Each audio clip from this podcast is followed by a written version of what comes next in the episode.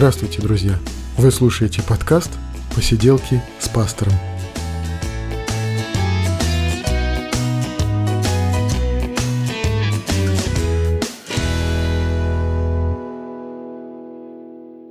Двадцать девятый выпуск посиделок, и мы говорим с вами о христианстве, о его истории, мы говорим о священном писании, мы говорим о том, что происходит, о том, что нам интересно. И вот сегодня хочется поговорить о мозге. Когда-то мы об этом уже говорили в проповеди. Э, такая проповедь есть, э, рождественская проповедь на сайте «Посиделки с пастором», но сегодня хочется поговорить, ну, в формате просто разговора.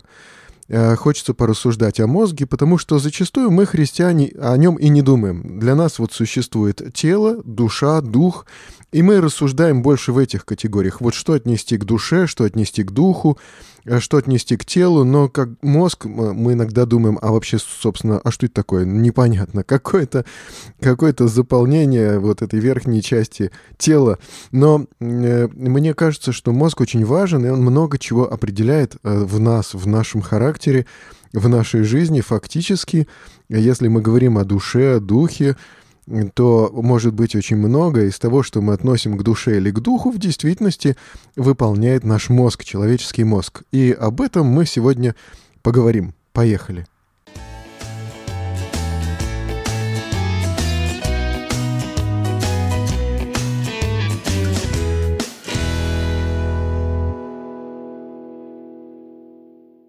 Итак, знаете, э, почему хочется мне об этом поговорить, о мозге?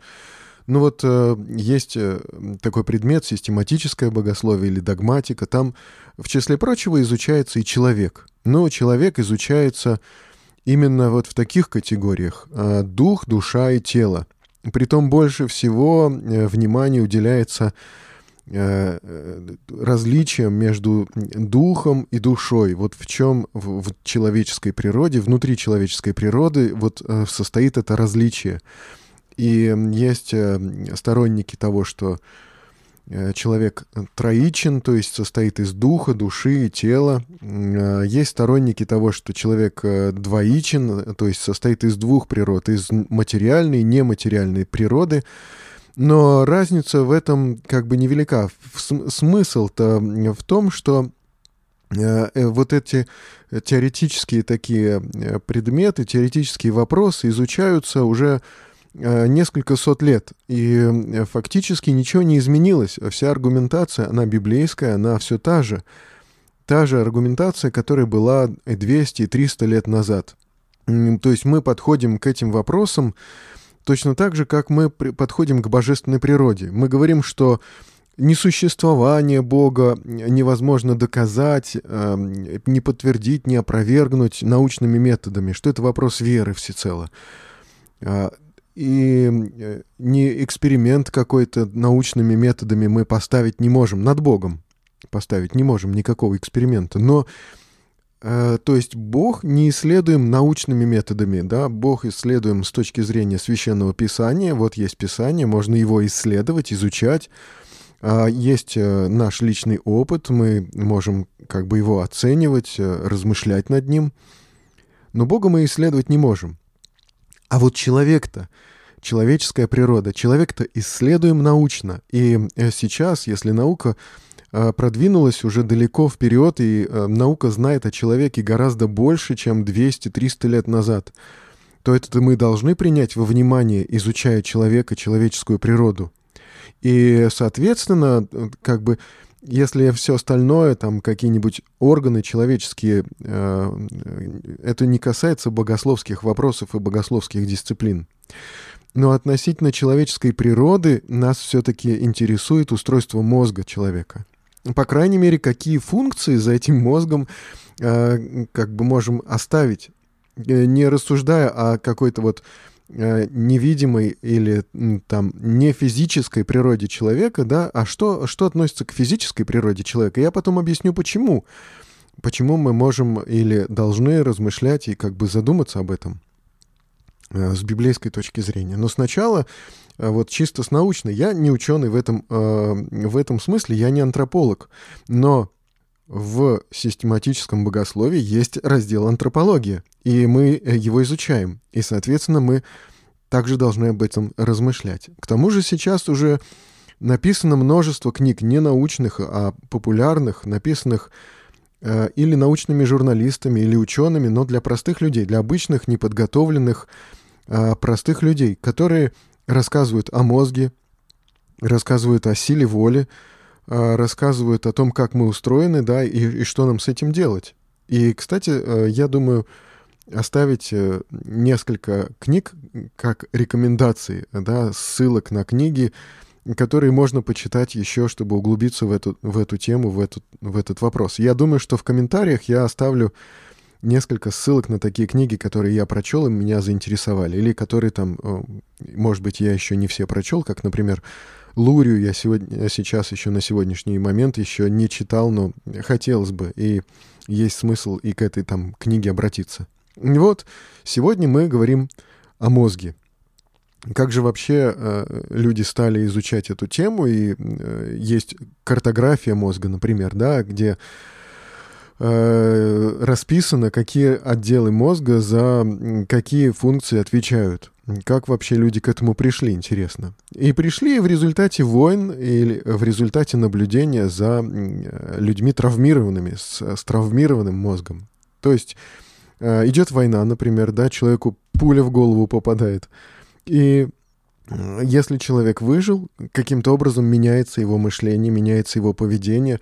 Что изменяется? Когда начинают наблюдать за этим человеком, например, э, вот Лури, э, советский нейро, нейропсихолог, нейробиолог, который фактически является открывателем э, вообще вот мировой такой науки, нейро, нейропсихологии, да, он э, наблюдал за человеком, которому пуля в голову попала, и э, что происходило с этим человеком, написал э, книгу очень подробную, интересную, как бы вот для простых людей, книгу не для ученых, не для медиков, для простых людей. В которой описывал его борьбу за вот э, э, борьбу за то, чтобы сохранить себя как личность. Этот, этот больной человек, раненый боец, этот пытался себя восстановить, сохранить себя как личность, при том, что часть мозга у него была повреждена. Подобную книгу написал Оливер Сакс, американский ученый, который эм, наблюдал за людьми с э, опухолями в мозгу, с различными поражениями головного мозга, э, потерей памяти, потерей, э, значит, восприятия, какими-то травмами, да, и он описывал, как эти травмы, как эти болезни мозга влияют на их поведение.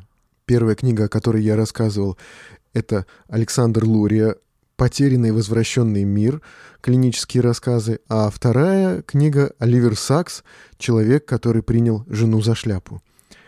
Есть история, которая попадает, наверное, во все книги о мозге или во все книги учебники по нейробиологии, нейропсихологии. Это история Финиаса Гейджа. Был такой человек, бригадир э, строительной бригады, и в середине XIX века он э, закладывал взрывчатку э, при строительстве железной дороги, травма, трам, трамбовал э, железным ломом э, вот этот вот заряд пороховой, тогда еще заряд, и э, высек случайно искру, э, э, заряд взорвался, у него в руках этот лом вылетел и пробил ему голову, улетел потом далеко, и часть мозга улетела вместе с ломом. То есть человек потерял 4% серого вещества, то есть коры головного мозга, 11% белого вещества, у него была частично разрушена лобная доля, височная доля, нарушена связь между долями, и, и он выжил. Его тут же отвезли э, в ту таверну, где жила эта бригада строительная, и их доктор или тот доктор той местности стал за ним наблюдать. Он его старался лечить. Ну как лечил? Он прописал ему клизмы, потому что увидел, что э, вот, раскрытые участки мозга покрываются плесенью. Ну, э, в общем, он э, что единственное мог делать, так он наблюдал и наблюдал за его поведением в том числе потому что поведение этого человека, Финиаса Гейджа, изменилось. До тех пор это был очень уважаемый в своей бригаде человек. Человек слова и дела. Человек, э, о котором говорили, что у него железные мускулы и железная воля. Но все изменилось после этой травмы. Вот доктор пишет, похоже, нарушен баланс между умственными способностями и животными наклонностями. Он порывист, непочтителен, временами позволяет себе сквернейшие ругательства, чем прежде не отличался, неуважительно обращается с друзьями, не приемлет ограничений и советов, если те противоречат его желаниям. Изобретает множество планов на будущее, но тут же теряет к ним интерес. В этом смысле его разум в корне переменился настолько явно, что друзья и знакомые заявляют, будто это уже не Гейдж – Однако люди, не знавшие Гейджа, могли не замечать каких-то особых патологий. Этот человек а потом вернулся к работе, но э, уже работал не на стройке, он стал кучером, и его даже рекомендовали э, в какую-то другую страну, где требовался кучер, его даже рекомендовали, он э, работал еще за рубежом где-то. Но потом он умер, кажется, через 12 лет, у него усилилась эпилепсия, и он умер во время одного из приступов эпилепсии. То есть человек после травмы головного мозга прожил еще 12 лет, кажется, но изменилось его поведение, изменилось кардинально. Притом эти перемены в поведении, они касались э, не столько его знаний, сколько способностей жить нравственно и отвечать за свои проступки. Эта история Финиаса Гейджа, она есть и, в Википедии. Конкретно сейчас я цитировал э, книгу Келли МакГонил «Сила воли». В этой же книге э, еще описывается история женщины, которой для того, чтобы э, избавить ее, ну как бы э, облегчить ее страдания э, в сильной эпилепсии, она переживала, испытывала сильные эпилептические приступы, ей удалили часть мозга, которая э, отвечает за брезгливость. И эта женщина э, вот после такой операции, она, во-первых, стала очень много есть. Она не чувствовала э, отвращения к э, тому, что она напихивалась просто пищей, да, до тошноты. И одновременно с этим она стала приставать сексуально домогаться к своим родственникам. То есть вот отсутствие центра брезгливости в мозге изменило ее поведение, изменило нравственное поведение. А какие удивительные метаморфозы происходят с человеком э, в случае избытка или недостатка дофамина, если нарушается вот этот вот обмен вот этого нейромедиатора дофамин а, в человеке. Что происходит с ним тогда? Это вообще тема отдельного разговора, потому что это непосредственно относится к нашей способности совершать поступки, э, нашим влечениям, к нашей силе воли. Но мне кажется, это может быть темой отдельного разговора. Да? То есть химическое вещество, которое каким-то образом выделяется в нашем организме, оно влияет на наше поведение кардинальнейшим образом и может э, делать нас э, или э, там заторможенными, успокоенными и на все согласными, всем, всем довольными, да, вот этими студнями, да, либо делать нас такими живчиками, которые просто дергаются и пышут просто энергией и рождают самые потрясающие, интересные идеи, да, энергичные, изобретательные, дерганные. Это э, дофамин. Но об этом в отдельном подкасте, если живы будем. И вот так, вот все то, о чем я сейчас говорил, рассказывал, да, зачем все это, да, к чему все это. И с точки зрения христианства и с точки зрения даже вот церковной догматики, с точки зрения священного писания, что это обозначает? То, что у нас нету духа, души у человека, или то, что все э, в человеческой жизни определяется мозгом, его повреждения меняют полностью наше поведение, наши способности, наш нравственный облик. А, к чему это и что это обозначает? А, как, как теперь понять а, и как сохранить христианскую веру, да, узнавая вот все вот это вот? Следующий вопрос, а где человеческое «я» находится, да?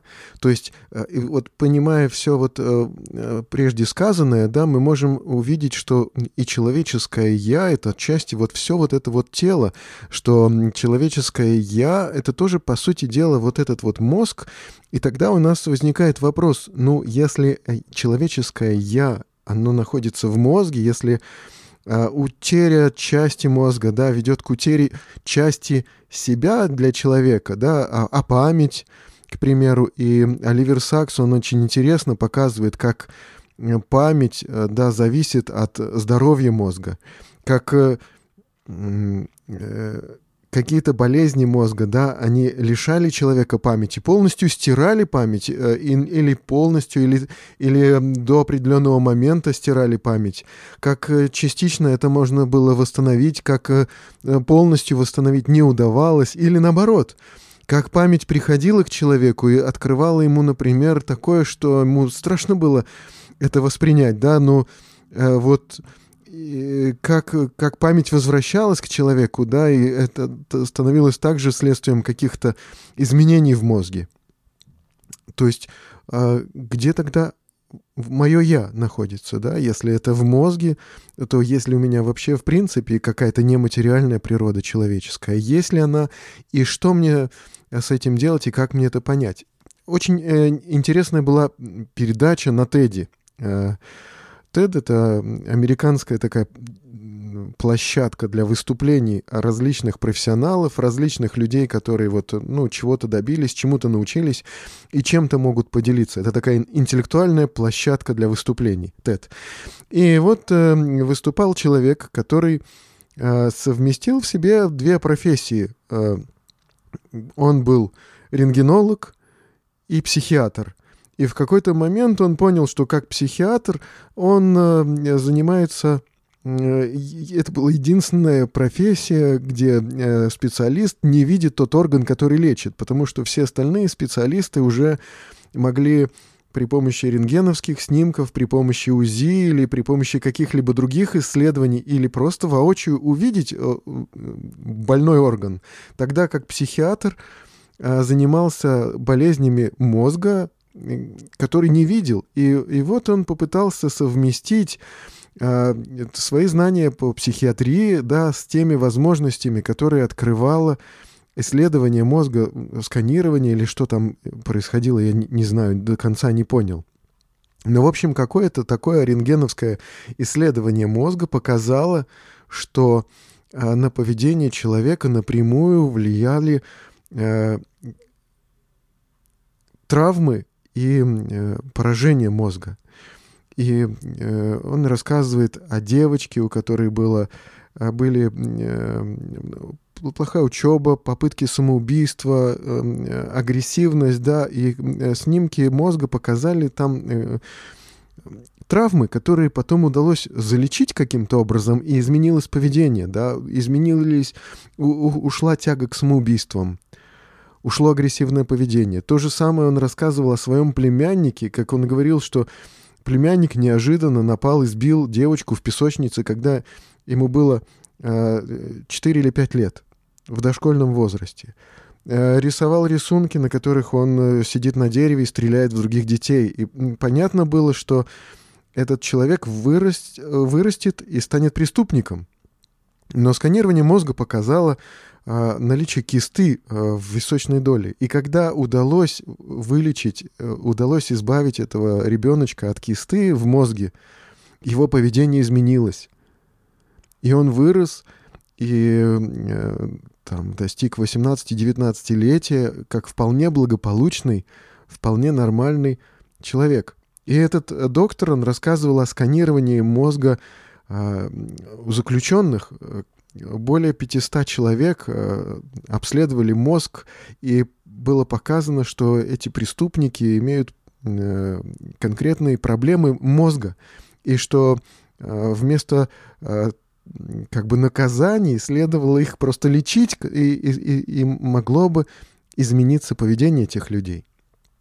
И, и тогда снова возникает вопрос, а где душа человека? Или она полностью это и есть мозг человека, да, где а, ответственность за поведение, где принимаются решения о поступках, где находится совесть человека, да, где находятся его какие-то духовные осмысления, влечения, стремления. Неужели тоже в мозге? Неужели тоже в материальной части человеческой природы? И где тогда нематериальная часть? И за что она отвечает, и что она тогда, тогда такое может. И Священное Писание нам рассказывает очень интересную, удивительную вещь. Я прежде не обращал на это внимания, но а, вот читая и изучая вот этот вот вопрос, я вдруг а, обратил внимание, что Писание говорит об этом. Итак, прежде всего, Библия говорит о том, что человек а, имеет греховную, испорченную грехом природу. И вот это вот все согрешили, лишены славы Божьей в послании к римлянам, где апостол Павел в послании к римлянам очень подробно показывает, разъясняет людям, читателям, что э, человек уже от рождения имеет испорченную греховную природу человека, э, ну вот прежде всего вот это надо держать в уме. И дальше э, несколько текстов библейских, которые я прочту, и которые говорят о том, что, что собой представляет человек. Итак, э, Бытие, 6 глава, 3 стих. «И сказал Господь, грешные люди, вот описана ситуация греха, описана ситуация гнева Божьего, да, описана ситуация потопа. И вот э, здесь такой вывод. «И сказал Господь, не вечно духу моему быть пренебрегаемым человеками, потому что они плоть» пусть будут дни их 120 лет, потому что они плоть. И э, Псалом 77 с 38 по 39 стихи. «Но Он, то есть Бог, милостивый, прощал грех и не истреблял их, многократно отвращал гнев свой и не возбуждал всей ярости своей, Он помнил, что они плоть, дыхание, которое уходит и не возвращается». И вот очень интересно, в Библии человек Э, показан как, э, как плоть. И вот в это понятие э, иногда под этим словом подразумевается мясо. Ну вот человек, который из, из мяса и костей. Но под этим больше подразумевается еще и склонность человека к греху подразумевается также. Но когда мы поднимаем все упоминания слова «плоть» в Священном Писании, мы видим, что это не только склонность к греху, или это, это не только что-то однозначно плохое – то есть вот человек, который есть плоть, э, это и э, что-то плохое, и что-то хорошее в человеке. Это и его способности, и его наклонности, и в том числе, на самом деле, его способность э, что-то предполагать, к чему-то стремиться и чего-то добиваться. Это и его воля, и его разум, и его привычки, и его память. На самом деле все это вместе. Все это вместе можно обозначить словом «плоть».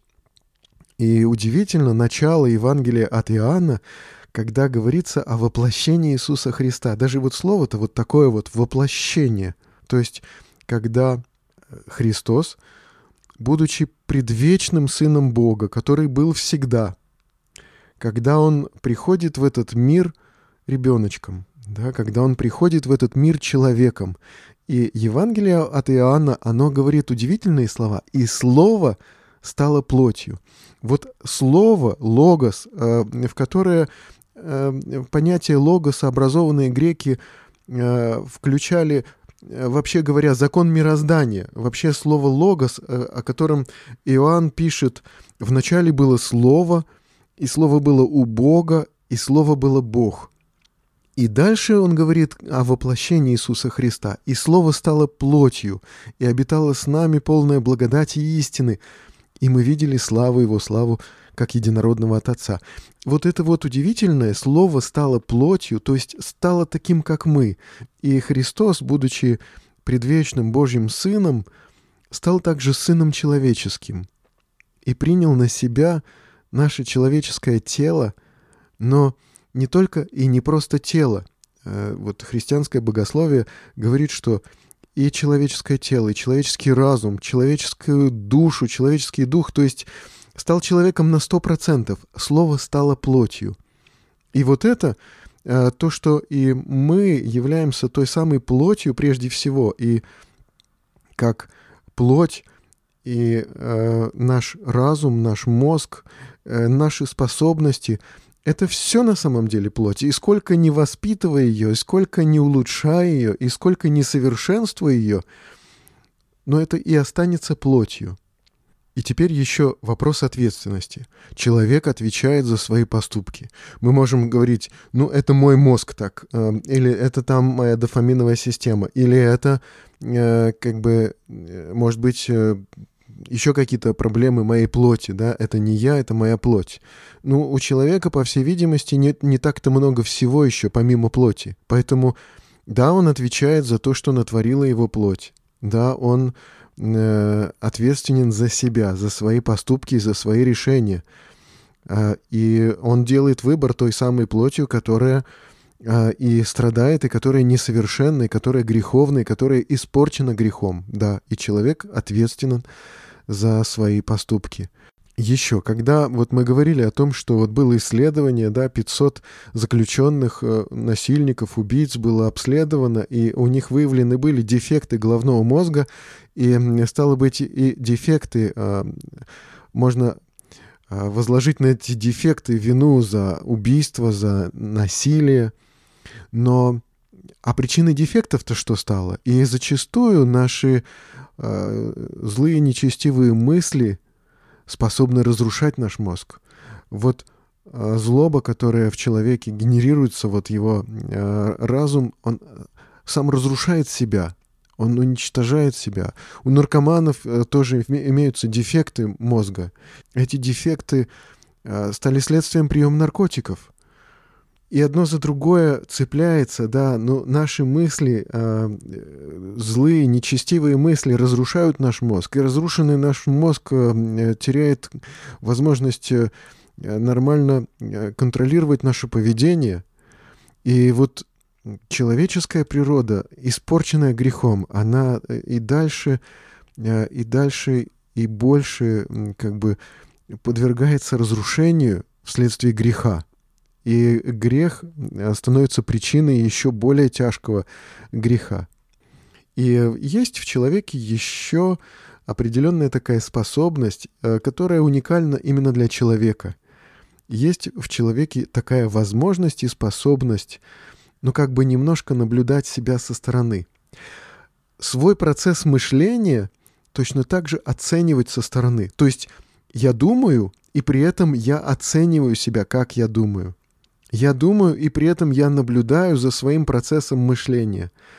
Я думаю, и при этом я смотрю на себя со стороны. Я еще и оцениваю свои поступки, и с, с одной стороны рационально выбираю, делаю выбор, планирую что-то.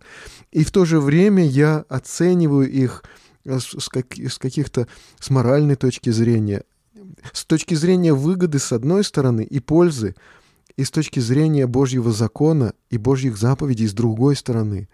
Оцениваю и выбираю. И вот есть такая уникальная возможность, которая присуща только человеку.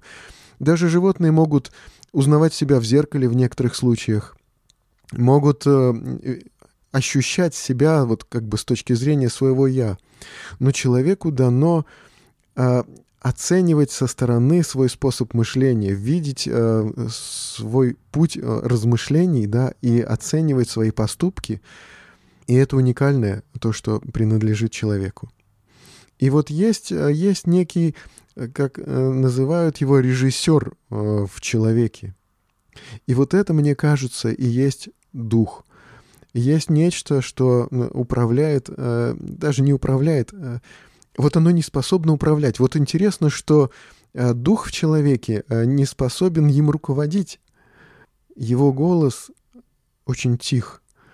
Его голос не влияет на наше поведение, мы все равно делаем выбор. Он лишь знает, как надо, он знает, как правильно. И он э, как-то пытается сообщить нам об этом, да, а мы поступаем, как мы хотим. И вот эта вот проблема разделения между желанием и пониманием, как должно быть, это разделение, она очень э, интересно и четко описана в послании апостола Павла к римлянам. Седьмая глава, где он говорит, «Бедный я человек, кто избавит меня от всего тела смерти», когда, казалось бы, он делает выбор, он принимает решение, и эти решения его не устраивают. Либо он делает то, что ему хочется – либо он делает то, чего, э, чего ему не хочется. И каждый раз в том и в другом случае он недоволен. И апостол Павел, он очень четко показал проблему обычного физического, обычного плотского человека.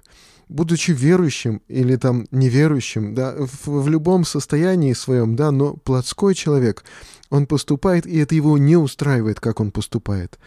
Он делает выбор, и его этот выбор в любом случае не устраивает. Делает он то, что ему нравится, или то, что ему не нравится, но каждый раз чем-то он недоволен и не устроен.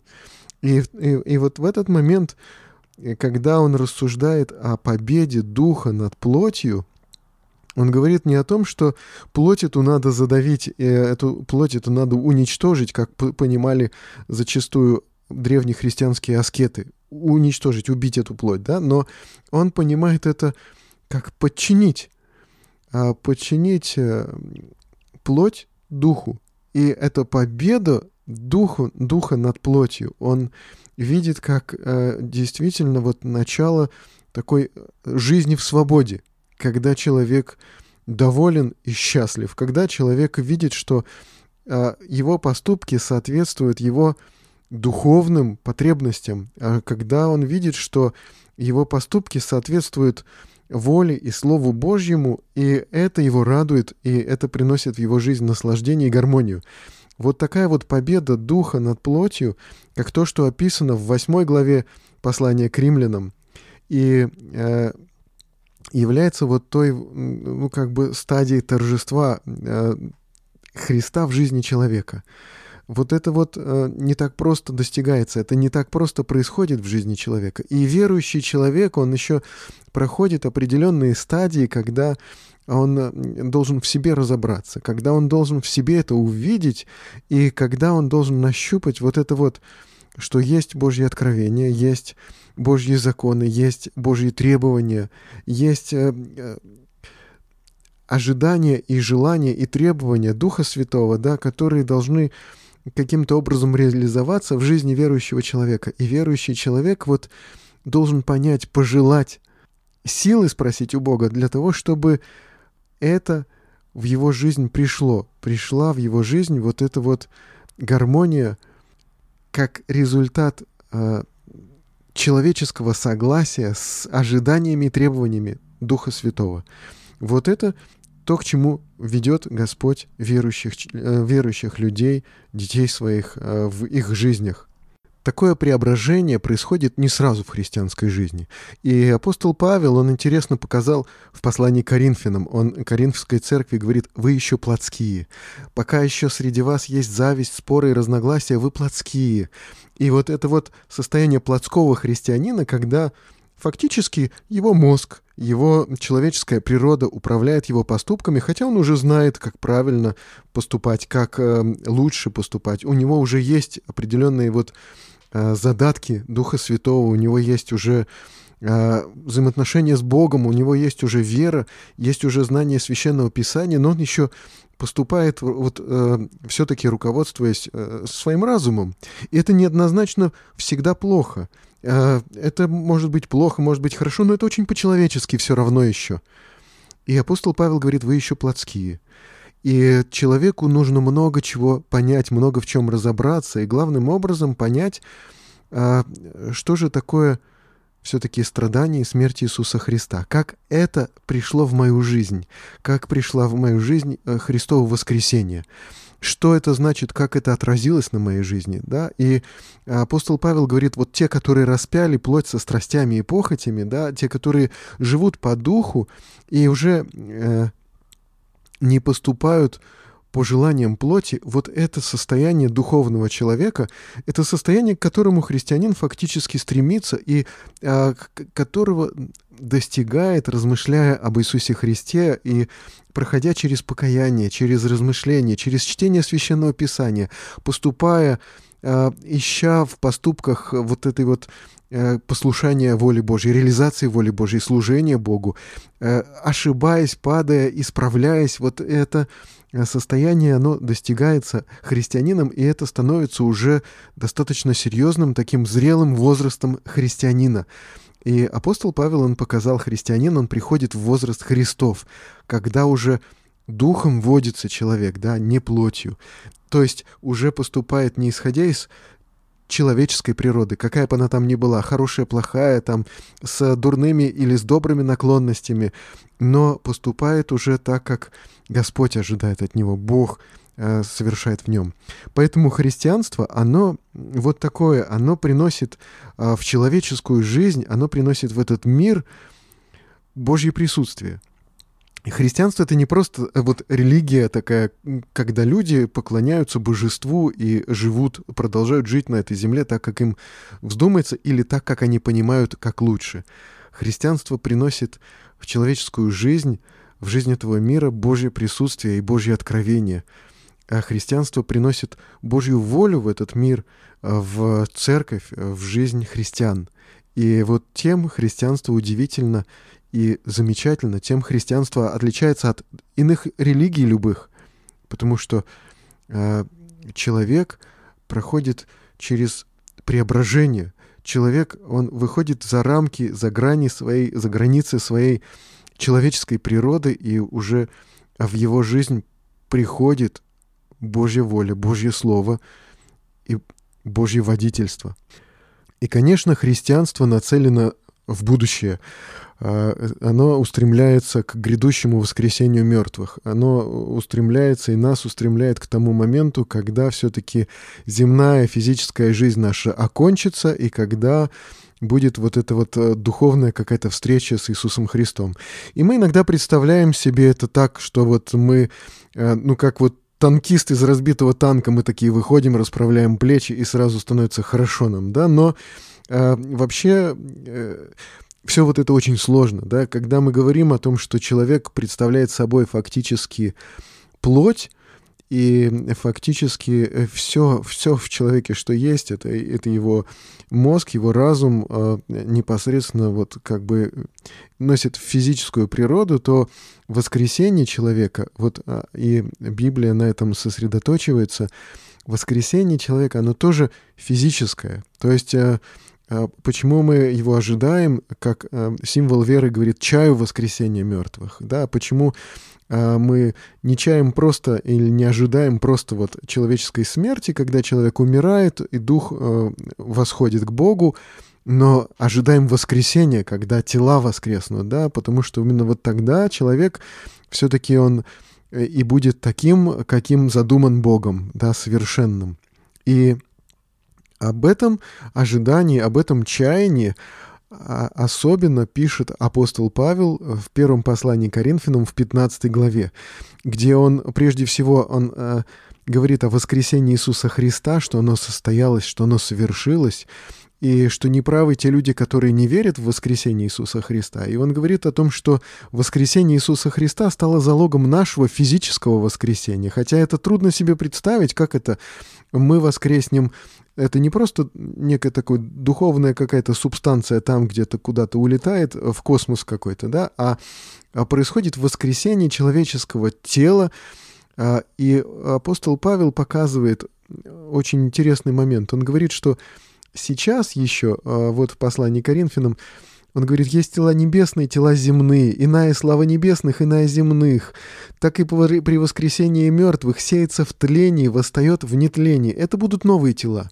Но еще сеется тело душевное, восстает тело духовное. Есть тело душевное, есть тело и духовное. Так и написано, первый человек Адам стал душою живущую, а последний Адам есть дух животворящий. Но не духовное прежде, а душевное, потом духовное первый человек из земли перстный, то есть плотской э, и как бы из ну, земляной, э, из материи. Второй человек Господь с неба. Каков перстный, таковы и перстный, каков небесный, таковы и небесные. Как мы носили образ перстного, будем носить и образ небесного. Но то скажу вам, братья, что плоть и кровь не могут наследовать Царство Божьего. Вот здесь много непонятного, много терминов использует апостол Павел, но мы видим, что Адам назван душою живущей, и одновременно с этим он является плотью. То есть фактически апостол Павел приравнивает здесь вот это вот понятие души а, к понятию плоти. И все это вместе, это человеческая земная природа, которая когда-то умрет, которая не может а, наследовать Царство Небесного. Но воскресшие тела, которые даст некогда Господь людям, они будут уже телами духовными, они будут все так же телами и будут э, иметь и физическую какую-то природу, апостол Павел показал, потому что это будет воскресение, и они будут иметь духовную природу, уже не душевную, а духовную.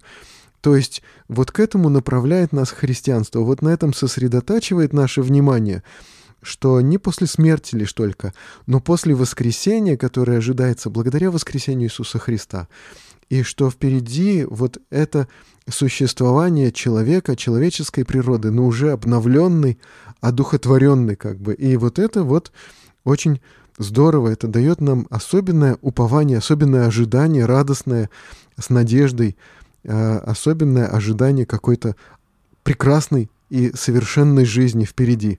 Ну, на этом мне хочется подкаст сегодняшний завершить. Я постараюсь дать э, ссылки или названия книг в описании подкаста или в комментарии. Где-нибудь э, вы увидите книги, на которые я ссылался. Может быть, мы поговорим, э, даст Бог жизни, еще в следующих подкастах э, о дофаминовой системе, о силе воли человека. А пока на этом до следующих встреч. Я Евгений Кайдалов. Вы слушали подкаст «Посиделки с пастором». Читайте Библию, друзья.